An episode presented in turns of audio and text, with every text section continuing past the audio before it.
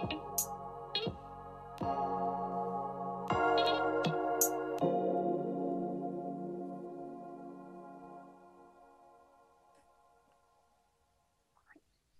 タートアップスタジオクオンタムがお届けする未来を感じるポッドキャスト Q。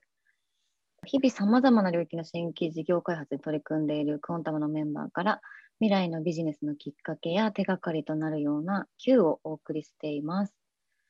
でこのシリーズでは新規事業とサステナビリティということで喋ってきているんですけれども前回ちょっと消費っていうキーワードが出てきまして消費とか消費者っていう言葉についてなんかもうちょっと議論できればなと思っていますので今日そのあたりからちょっとお話しできればと思っています。前回に引き続き、クオンタム執行役員の渡辺達也とデザインリサーチャーの萩野至ると私、尾形の3名でお届けしていきます。達さん、至さん、よろしくお願いします。よろしくお願いします。前回最後にね、消費っていう言葉が出てきて、すごい議論が盛り上がりそうだったので、うん、一旦今日に持ち越したような形になったんですけども。そうですね、まあ、前回、あの尾形さんが消費者という言い方が、まあ、あんまり好きになれないっていう話があったかなと思って、まあ、それに確かに僕も同意というか、思うところがいろいろあったので、まあ、ちょっと今日、どこまでサステナブルっていうところに関連できるかわかんないですけども、少しそこの消費者っていう言葉だったり、どう人々と向き合っていくかみたいなところも話していきたいなというふうに思うのですが、すごいざっくりなんですけども、達さんも何かその消費者っていう言葉とか、消費者に関して思うこととか考えてることとかって何かありますかね？そうですね。消費者っていう言葉って最近特に違和感を感じてて、うん、で、あんまり普通の生活の中で聞かなくなった言葉だなと思ってて、うん、で、まあ、英語とかだと、まあ、コンシューマーっていう言葉もなかなか最近聞かないなって思って、最近はよくカスタマーとか、カスタマーサクセスとか、カスタマーエクスペリエンスとかよく言うんで、うん、カスタマーって何なんだろうなとかって、あのー、調べてたら、カスタムっていう、まあ、習慣っていうのがまあ語源らしいんですね。うん、まあ、要はお店だったりサービスに習慣的に触れる人、うん、まあ、よく長く習慣的に触れる人っていうのがもともとの意味らしくてですね、まあ、これまで企業が生産したものをま消費するっていう、まあ、生産者と消費者っていう関係が変わってきて生活習慣をサポートする人と、まあ、その習慣の中で暮らす人っていう形に変わってきてるのかなっていうのはすごい感じるんで、ん。まあ、博報グループだと生活者とかって呼ぶんですけども、まあ、消費者っていうのはなんか時代としては変わってきてるんだろうなっていうのはすごい感じますね。うん、消費者の英語でコンシューマーっていう単語あると思うんですけども、僕もあのコンシューム、コンシューマーのコンシュームを辞書で調べたとき、完全に取り去るっていう意味らしいんですね。コンが完全にで、スームが取るっていう意味で、それの合わせてコンシュームってことなんですけど、やっぱりコンシュームっていう言葉をあの字面通り考えると、一回受け取って何もなくなるまで取り去ってしまうってところで、やっぱ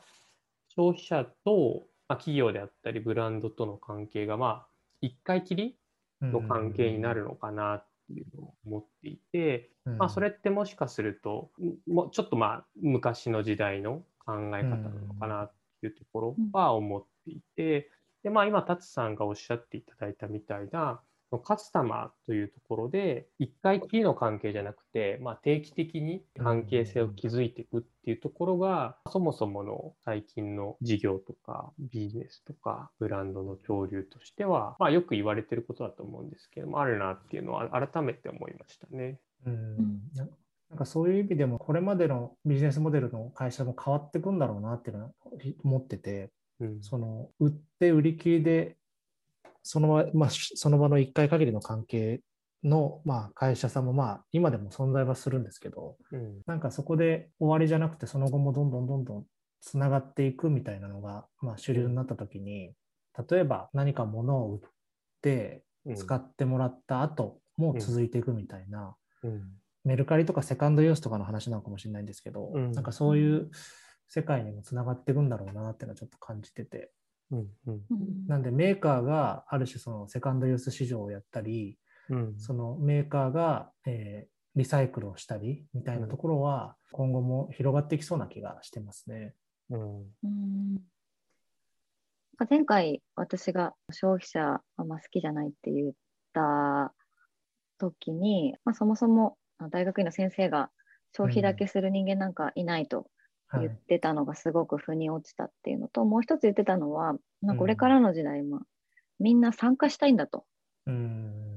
出来上がったものをこう受け取って終わりじゃなくて、うん。やっぱ参加したいと思ってるから、いかにこう長期的にコミュニケーション取りながら、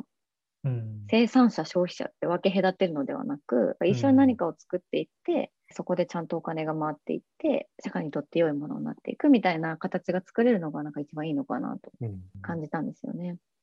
うんそうそう、よくタツさんとお話しするんですけど、あの西野さんのえー煙突町のプーペルのモデル、えそうですよね。こう参加すること自体がこううん。そこに価値を感じて、まあ、お金を払って皆さんが集まってくるわけじゃないですか。うん。うんあれってね、なんか見ようによっては、そんなところにお金払うんだみんなっていう人もいるかもしれないんですけど、やっぱこう根本的に人ってこう何か参加したい、生産したい、うん。一人じゃできないけどうんっていうところがあるのかなと思って、企業の役割としては、例えば自分もこうなんかサステナブルな活動したいなって思ってるんだけど、一人じゃできないとか、うん。何していいか分かんないみたいな人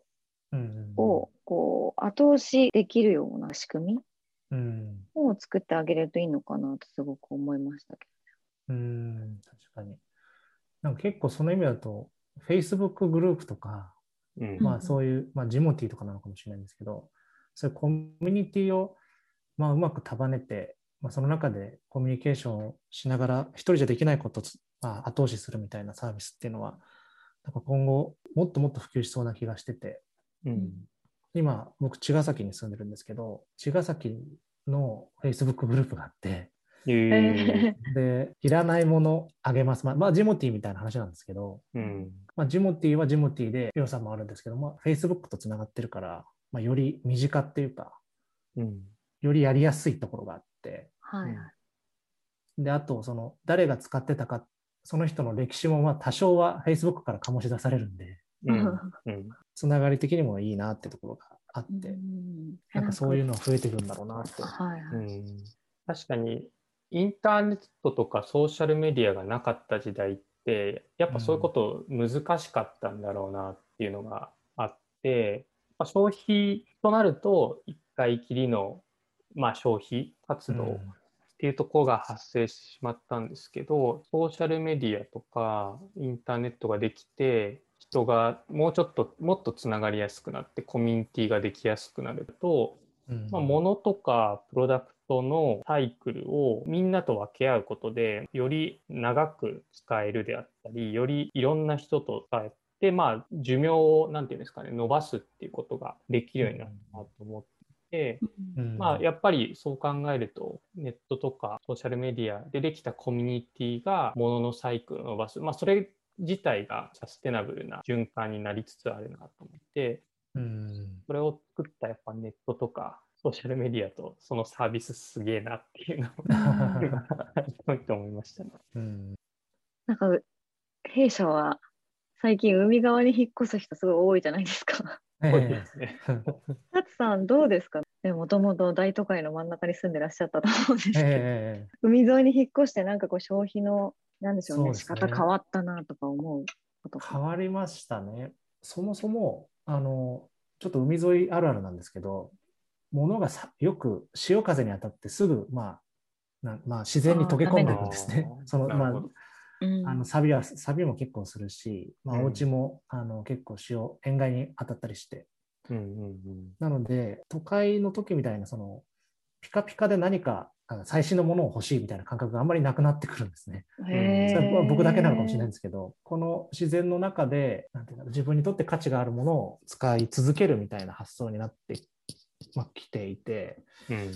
なので、なんか、新品が欲しいっていう、みたいな発想があんまりなくなってくるっていうか、なるほど。まあまあ、すぐ新品じゃなくなるからっていうのもあるんですけど、うん。やっぱ自然の中で暮らしていくっていう時に、なんかこれまでの購買行動のかあり方っていうのも変わってくんだろうなっていうのはうん。感じました。ちょっと今聞いてて思ったら、新品が欲しいってやっぱ、人とうん。比べるから、うん人より新品を買いたいっていうのが生まれるんだなっていうのをちょっと改めて思って、っていうのもやっぱ、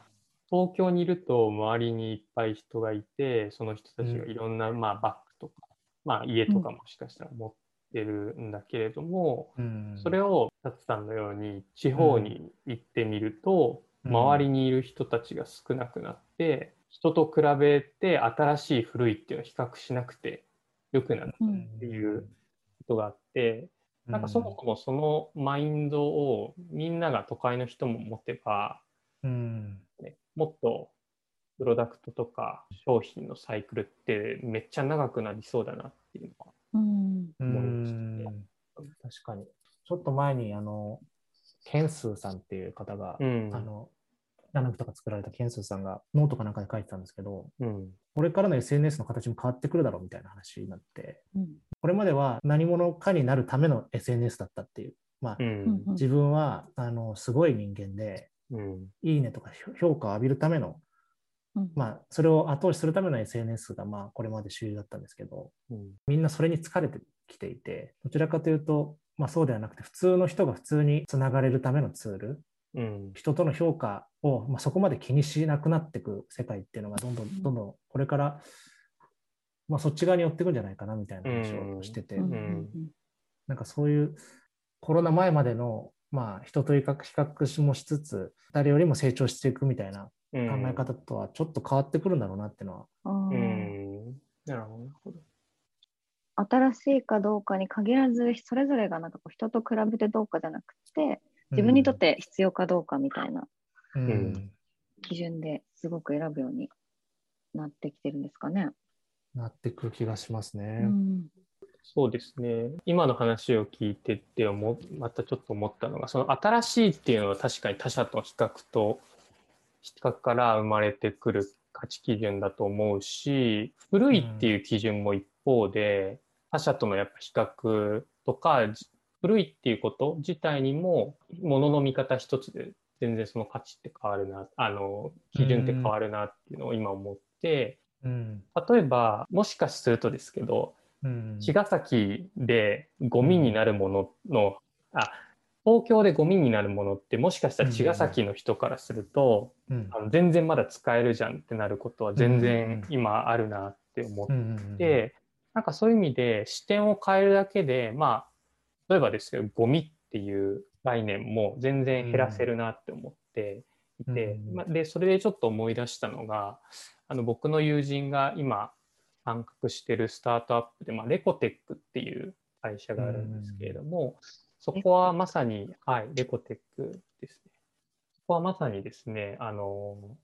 ゴミを資源にっていうところをビジョンとして掲げてる、えー会社で、まあ、そもそもこの世からゴミっていう概念をなくすために、それを資源としてうまく活用するための、まあ、プラットフォームを作ってるような会社なんですけれども、ゴミっていう基準を見方によってまあ変えることで、新しいものを生み出すための資源っていう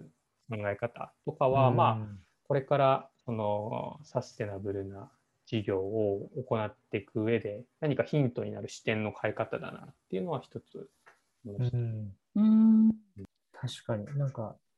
それこそノートでなんか書いてる中でそのおから？豆腐を作るときに生まれるおからをまあ再利用するスタートアップが結構海外で生まれてきてるんですね。はい。うん。で、まあ、日本人だとおからって本当にまあ食べるもんで普通の食材として認識してるんですけど、うん。海外の方だとおからってまあなんだろう豆腐を作るときに出たゴミなんですよね。うん。なんうで捨ててたらしいんですよ。うんでもその紹介したアメリカのリニューアルミルっていうところは、おからを、まあ、水分を取って、えークッキーとかオートミールブラウニーとかを作ったりしていたり、あとはですね、なんかシンフーテックっていうあのシンガポールの会社なんですけど、そこはおからをベースに、えー日本酒みたいなお酒作ったりしてて、えーで、これもなんか日本人からしたら、ああ、まあそういうおからってそんな使い方もできるんだ、いいねって話なんですけど、海外の人からすると、まあおからってゴミだと思ってたから、うん。あそんな価値があるんだ。っ言って非常に高くバリエーションがつくっていうのがあって、うん。なんかもともとの文化とか考え方がこんだけ多様化してくると、廃棄物とかゴミとかっていう考え方も、これまでとは全然違うんだろう、形に変わっていくんだろうなっていうのは感じてますね。なんかあのフリマアプリをめぐる行動で面白いなと私が思ってるのは、うん。あの私はどっちかっていうと古いものを買うええ新しいものじゃなくてもいいやと思っているので、うん。中古のものを買う派なんですけどええ私の友人は売る前提で新品を買う人なんですね。だからこう、あの価格が落ちなそうなものとかーうん。着て着て劣化しなそうな洋服を選ぶとかうん。あとは購入してもしばらくタグつけたまま着るらしいですね。で気に入らなかったら劣化する前に割と早めに売ると。うん。おいうことを考えていて、まあ、でも彼女も買うときに売ることをすでに考えて次に使う人がいることを考えて、あの買い物をしてるし、うん私は、はあのそもそも新品を買わずに古いも人が使ったものでいいやと思って買ってるし、うん。まあ、価値観の違いはあれど買い物消費行動みたいなところはいずれにしろすごい大きな変化が起きてるなと思って、うん。うん。うん。確かにフリマアプリの登場で売ることを前提に買うっていうのは尾形さんのご友人の話で面白いなと思って、なんかまあ確かにそれって安くあの衣服代を済ますっていうまあ分かりやすい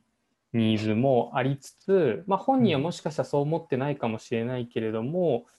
もしかしたらフリマのアプリがあるから売るためにちょっと丁寧に着ようとか傷つけずに着ようとか、なんかそういう意識で